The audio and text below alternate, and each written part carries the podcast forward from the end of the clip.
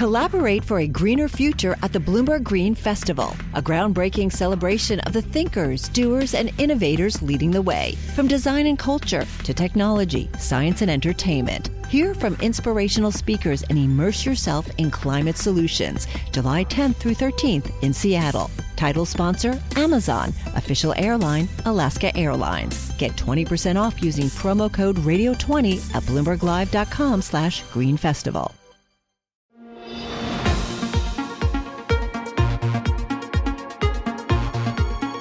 Hello and welcome to What You Missed This Week. I'm Joe Weisenthal. This is the podcast that has the best and most interesting interviews from the Daily Market Close show that I co anchor with Scarlet Fu, Caroline Hyde, and Romaine Bostick on Bloomberg TV. It's called What You Miss. Our aim is to take you beyond the headlines and bring you unique perspectives on the week's top stories and, well, those that you may have just missed. It's the perfect way to kick off your weekend. This week, fans have flooded movie theaters in record numbers to see the epic finale of the Marvel franchise, Avengers Endgame, which broke global box office records left and right in its opening weekend. 11 years to the day after the Marvel franchise was brought to life on screen with the movie Iron Man, we spoke with Avengers Endgame directors Joe and Anthony Russo. And we started by asking them if they ever thought the franchise would be this successful. No, no. I mean, look, we, we were there in the theater when they kicked this off. We, we uh, remember the moment where we, we saw that first Iron Man movie. We were wowed by the film. Uh, we were really inspired by the reinvention of the superhero genre that, that they had pulled off with Iron Man. And uh, uh, we never imagined we'd be a part of it someday. But to, to, see the, to see the franchise journey through those 11 years, grow from film to film, build this global fandom, uh, based upon the sort of repeated experiences the audiences were having with these characters and developing experiences. Uh, and, and, then it finally climaxed in Endgame. So it's, it's been an amazing journey. There's got to be so much pressure by the studios with a big budget film like this, a film that has such a legacy with regards to its brand. Uh, how much creative freedom do they give you uh, to sort of do what you want to do? Uh, it's an incredible amount of creative yeah. freedom. And I think that we're, honestly, we live in a time where disruption is uh, is uh, welcome in the in, in, in, the narrative space. And um, you know, if you go back and look at the movies we've made for Marvel, we've done four of them. The reason we've stayed is because we've had such a great experience. But and you know, first movie we did, The Winter Soldier, they let us make the uh, good guys the bad guys. Mm-hmm. In the second movie, Civil War, we divorced the Avengers. In the third movie, Infinity War, we killed half the characters. And then, you know, we made some pretty big swings in Endgame. And I think yeah. that, you know, we're, we're in a time where social media is a driver mm. behind content. And if you generate conversation on social media, if you take risks, uh, there's a ratio between the amount of conversations that are being had versus the amount of box office you get. Social media is a fascinating way to talk about disruption. So too is streaming. And how is that sort of a conversation affecting how you will continue to potentially work with Marvel in the future and Disney? Or, or is it changing the way in which you think about your business at the moment, Anthony? Well, we love all the variety of ways that you can make tell stories as a filmmaker. So the the, the more the more options that are open to storytellers, the better. Um, this this obviously, the, the, films were a very specific experience for audiences. They were big cinematic events that people would get together with their friends or their or their parents or their kids or their grandparents, whatever the case may be, and all go to the theater together year after year and sort of chart the, the growth of these characters and the journey of these characters and, and as they were sort of growing and journeying themselves through life. So it was a very unique experience. Streaming, of course, provides a different kind of experience, but everything is unique. Well, can you talk about streaming? Because you talk about this being a big cinematic event, but a lot of us now are now using streaming as sort of our primary way to see newer movies. Uh, how are you sort of bridging the gap between what the demands of streaming are and the audience for that versus what needs to go into the cinema? Well, I think you're seeing a merging of the two. Really, it's like t- movies have become more television-like over the past several years, and and tel- uh, television has become more movie-like over the past several years. You know, Game of Thrones uh, is, an, is a, as ambitious as anything that you see attempted on the screen. They they spend on that show like anything that's on the, on the big screen. Um, in the same way, Marvel's success is due to serialized storytelling. Series, serialized storytelling was always the province of, of television, now streaming. Um, so you see a, a, large cross. They're informing one another. I think they're point. supercharging each other in a way. And also, what's so evident at the moment in cinema and in streaming is the globalization of it and the fact that this, what really took my breath away was of the $1.2 billion in sales, what like almost a quarter, if not more, was coming from China. How are you ensuring that you get that sort of audience, Joe? And you... Well, I think, listen, we travel with these films when we promote them, and we pay very special attention to each and every market. Of course, China is a market that Anthony and I have a, a lot of connection with. We started our own studio called AGBO Studios in partnership with Huayi Brothers, who are uh, out of China. It's number one distributor in China. So we have a very close relationship mm. with the mm. Chinese market, uh, and I think uh, I think it's important.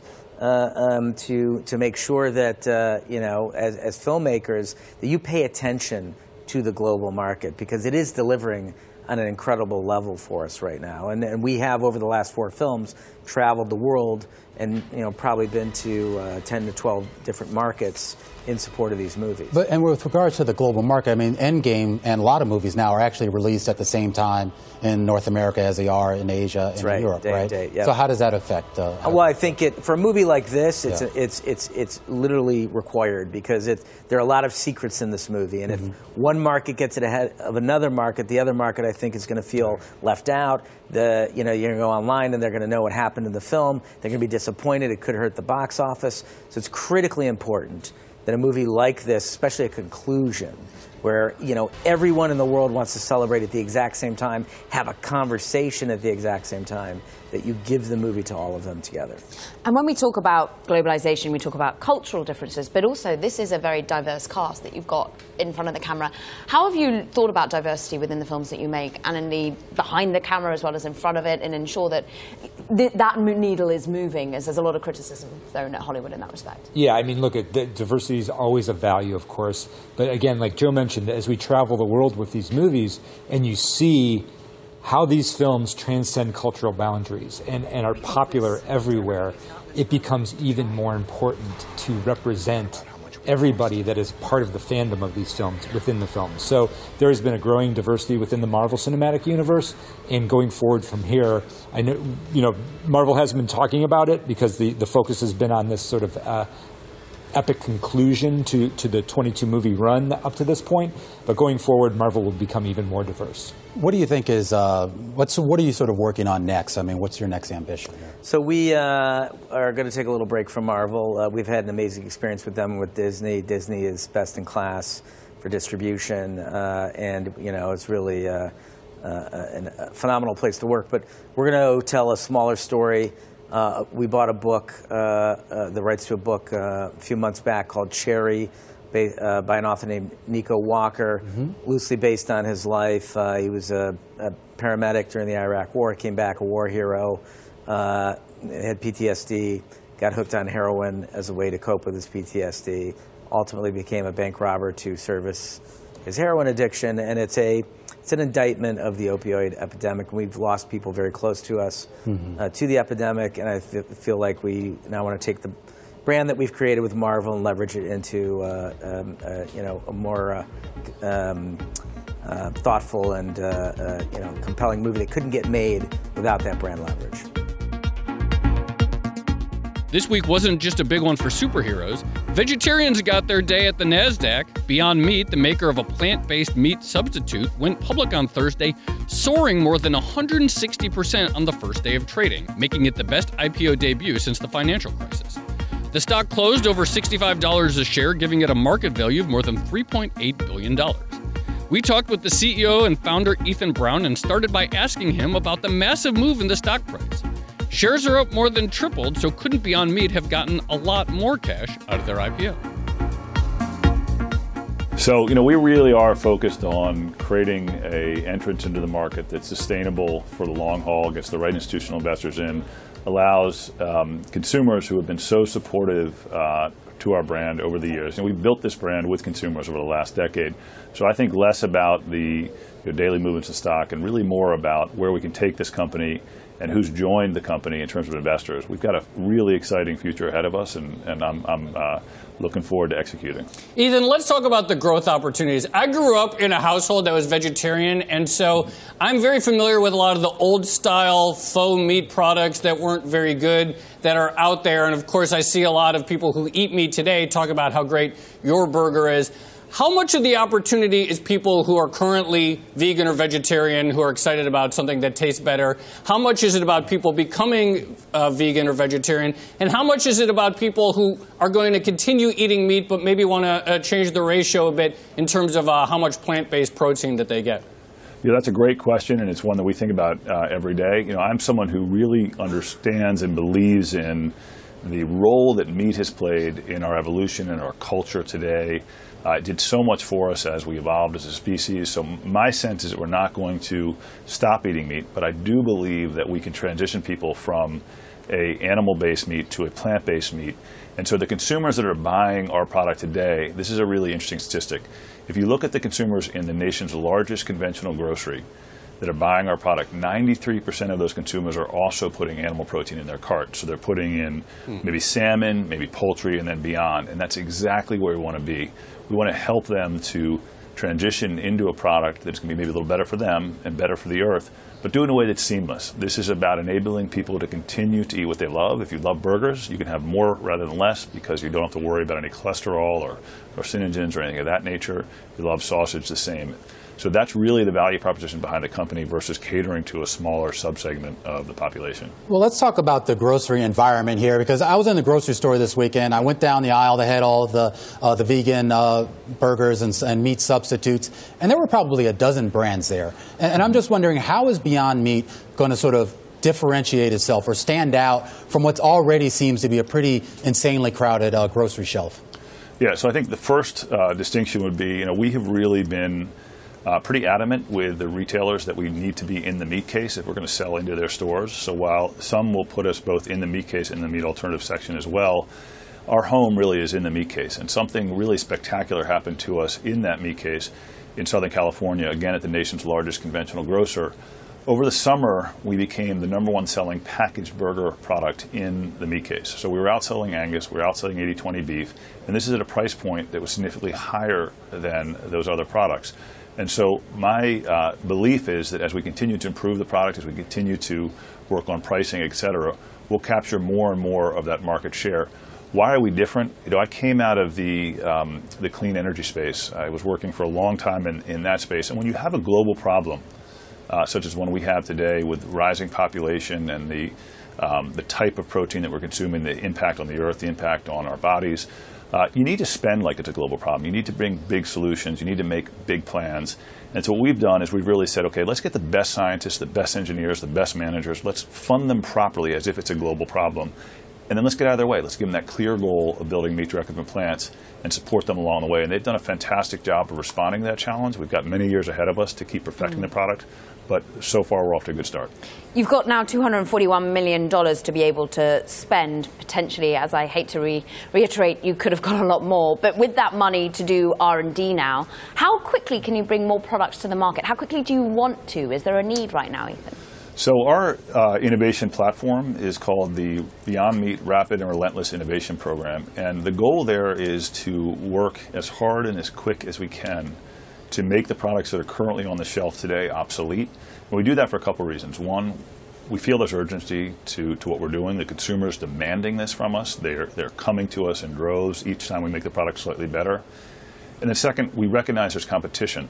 But we want to be innovating so quickly that if you're trying to copy what we're doing, which there are some trying to do that, they'll be chasing a ghost because we've moved on to really the next platform and the next product innovation. So it's my goal to have a new product on the market every year. Uh, whether or not we'll hit that on a year in, year out basis, we'll see. But that's the frantic pace of innovation that we need to maintain uh, to deliver against this promise.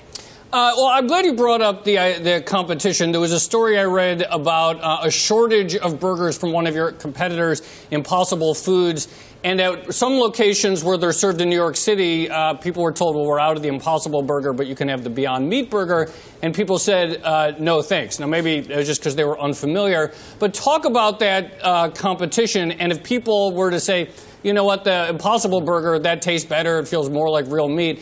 How much is what you have now just sort of a beta version or 1.0 version? And what are the areas in which you think you can continue to innovate and create superior products? Sure.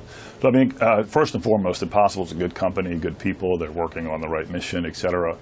it's a 1.4 trillion dollar industry. Um, you know, we we have been at this for 10 years, and one of the things that, that happens when you don't at first have venture capital money, we're very blessed to, to, to receive funding about three years in from from Kleiner Perkins. Um, but prior to that, you know, we were funding it on our own, and, and, one of the sources of funds was revenue. So we were always out in the stores very early, building building the product and listening to the consumer. And when you listen to the consumer, you can't help but infuse the consumer's voice in the product. And so we've done that, and our products reflect certain decisions we've made about non-GMO, about no soy, uh, everything's uh, natural, nothing artificial, et cetera. Mm-hmm. And so it's not only about the taste and nutrition, it's about what are you using to get there. And we feel very confident in the choices we've made. So, look, it's a big market. There are plenty of people that can come into it. But we're going to continue to lead through this pace of innovation, through listening to the consumer, and doing what we've done to get us here today.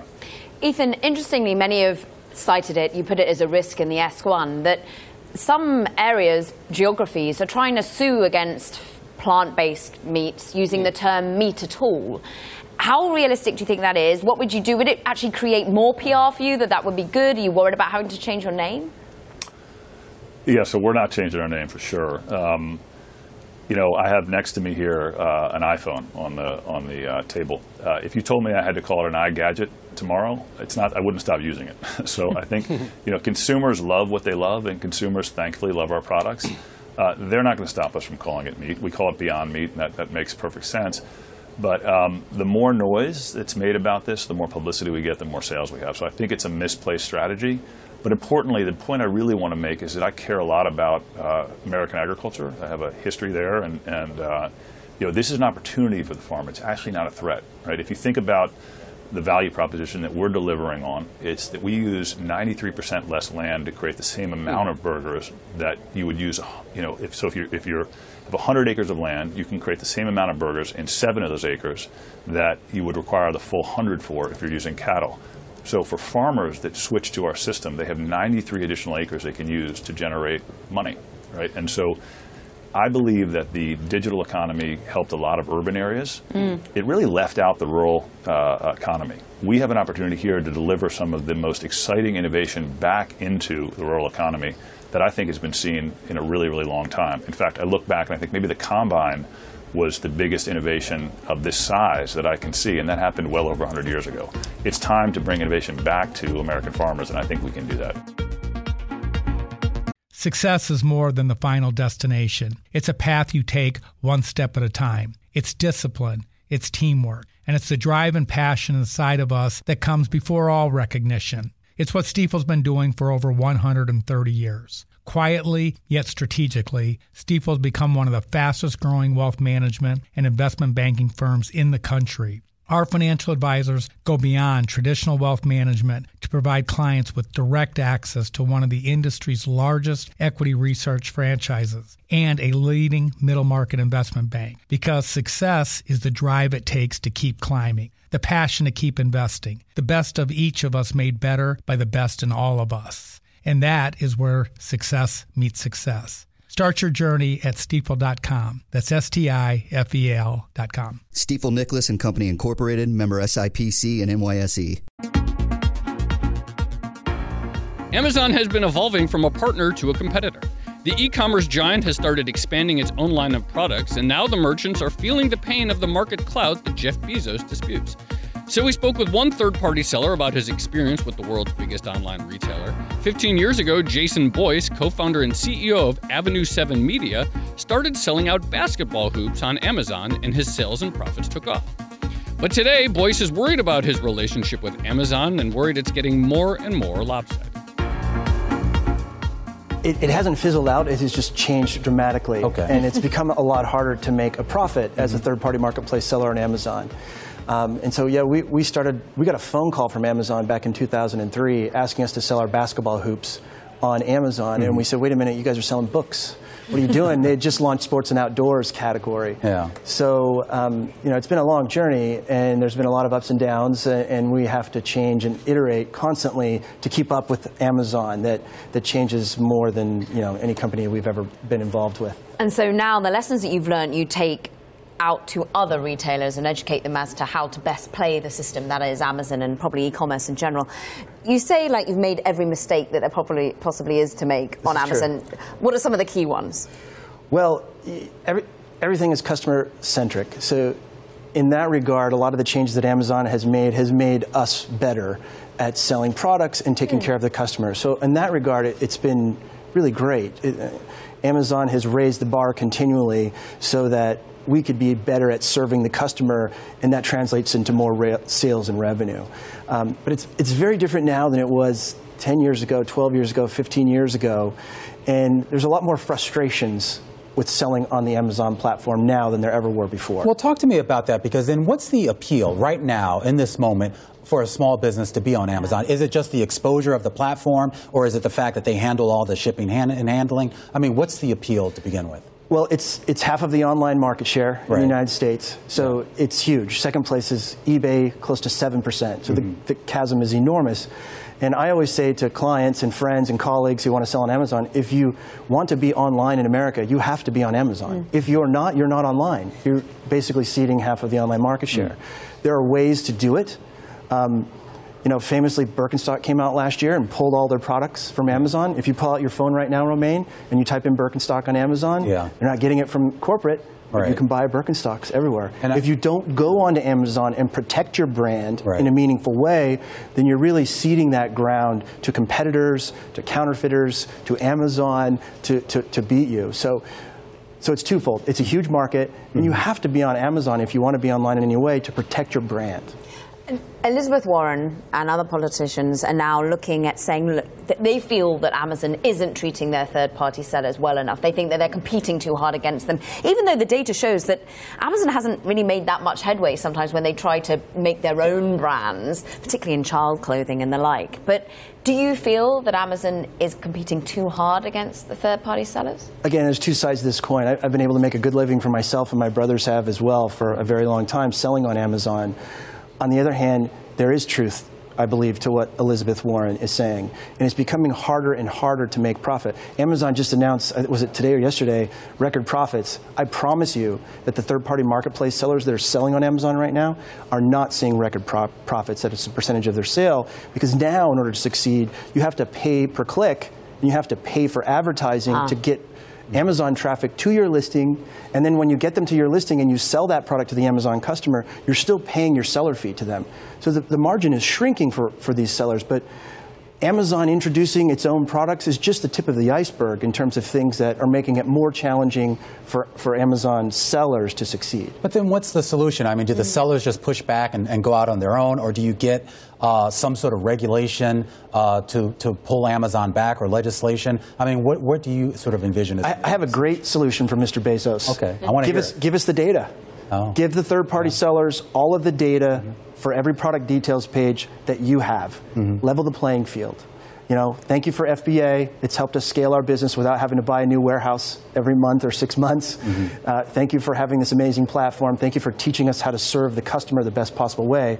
But give us the data. It's really not fair that you can take the data from the products that we're working hard to sell and use it to make your own products.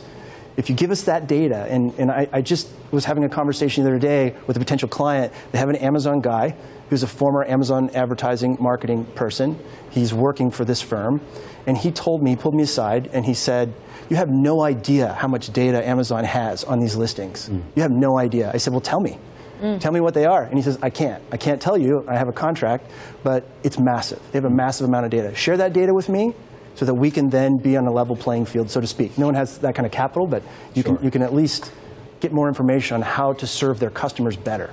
But would that would you invest that learning back into the Amazon product suite, or would you end up taking that well-known data and just selling it in other areas and different verticals by knowing your customer? Because otherwise, for Jeff Bezos, it's a complete no-brainer as to him saying no. Well, sure, uh, but if he wants to sell more products and have more third party sellers do better on his platform, then he can give that information. And look, er, there are some sellers that only sell on Amazon and they do great, and they choose not to sell on other channels because it's a full time, you need, you need an entire office in order to succeed on Amazon. It's not just, you can't just have one person and hope to do well on Amazon. You need a full team. And so, I mean, would someone take their information? I think it would help them sell their products better. Would they take some of that information and offer that product on their own site, etc.? Sure. But can I get as many eyeballs on my site as Jeff Bezos can on his? No way. He's already won. He's already won. Yeah.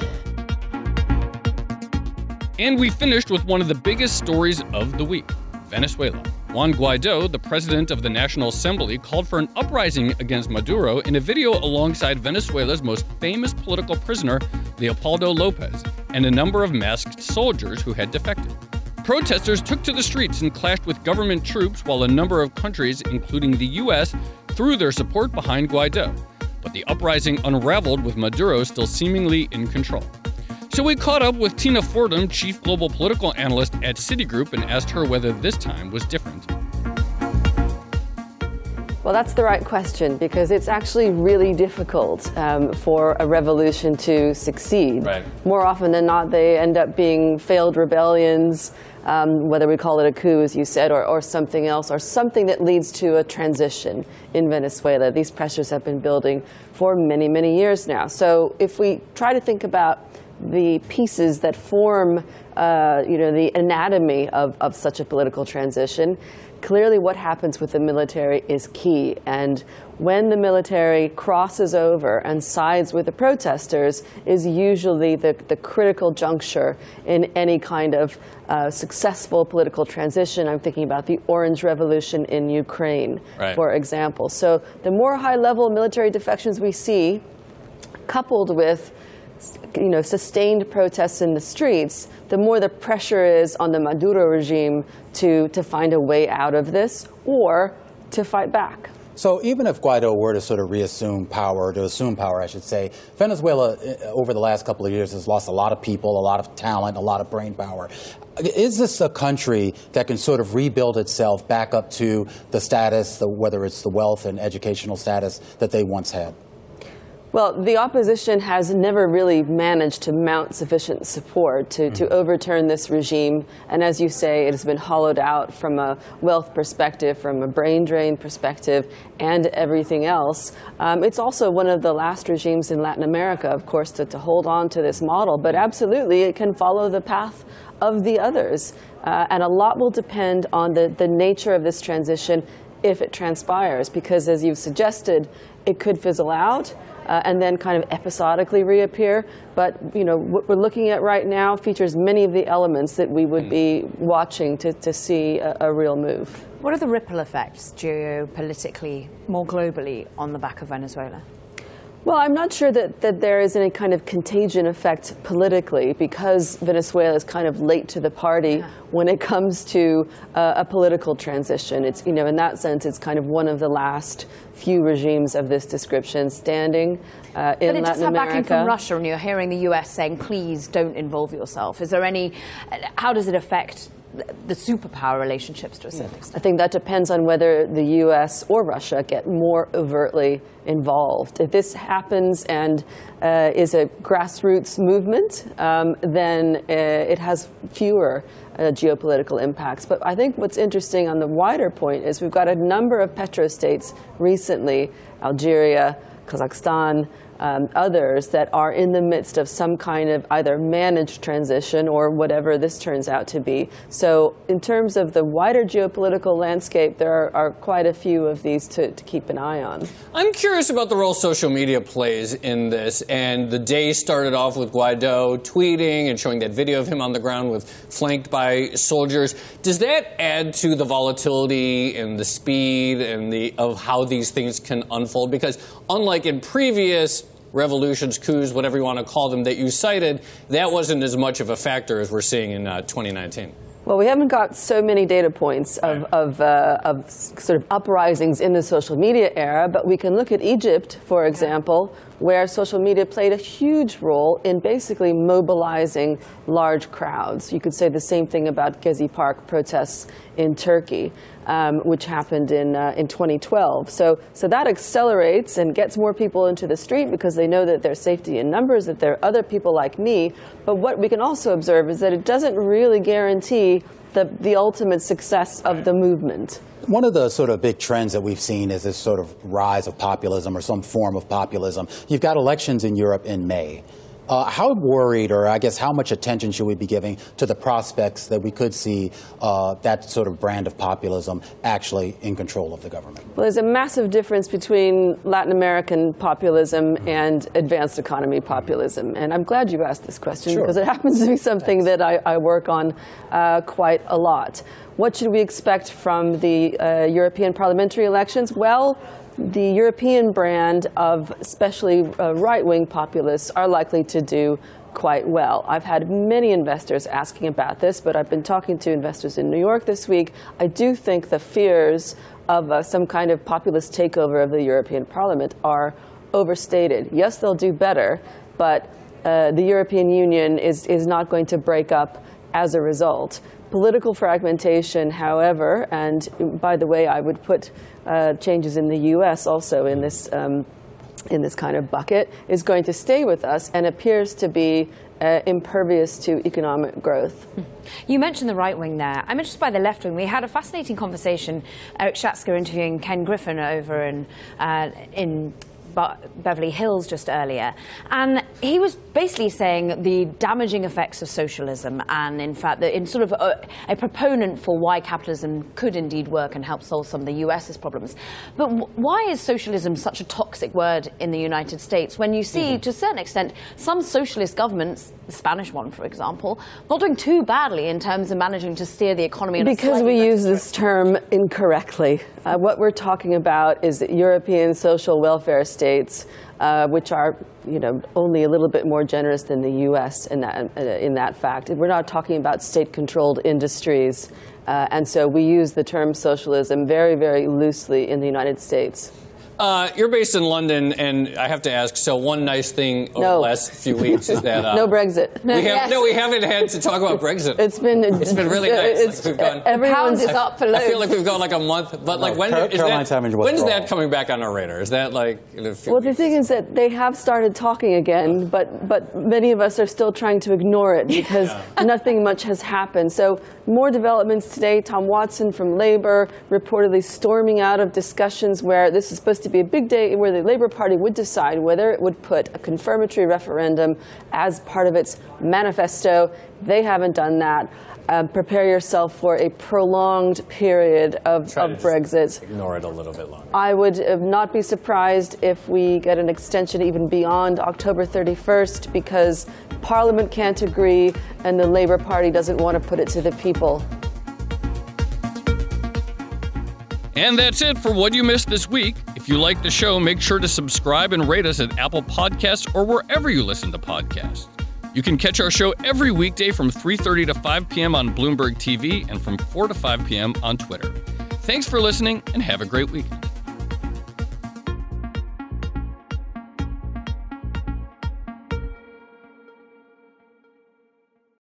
Collaborate for a greener future at the Bloomberg Green Festival, a groundbreaking celebration of the thinkers, doers, and innovators leading the way. From design and culture to technology, science, and entertainment. Hear from inspirational speakers and immerse yourself in climate solutions. July 10th through 13th in Seattle. Title sponsor Amazon, official airline Alaska Airlines. Get 20% off using promo code radio20 at bloomberglive.com/green festival.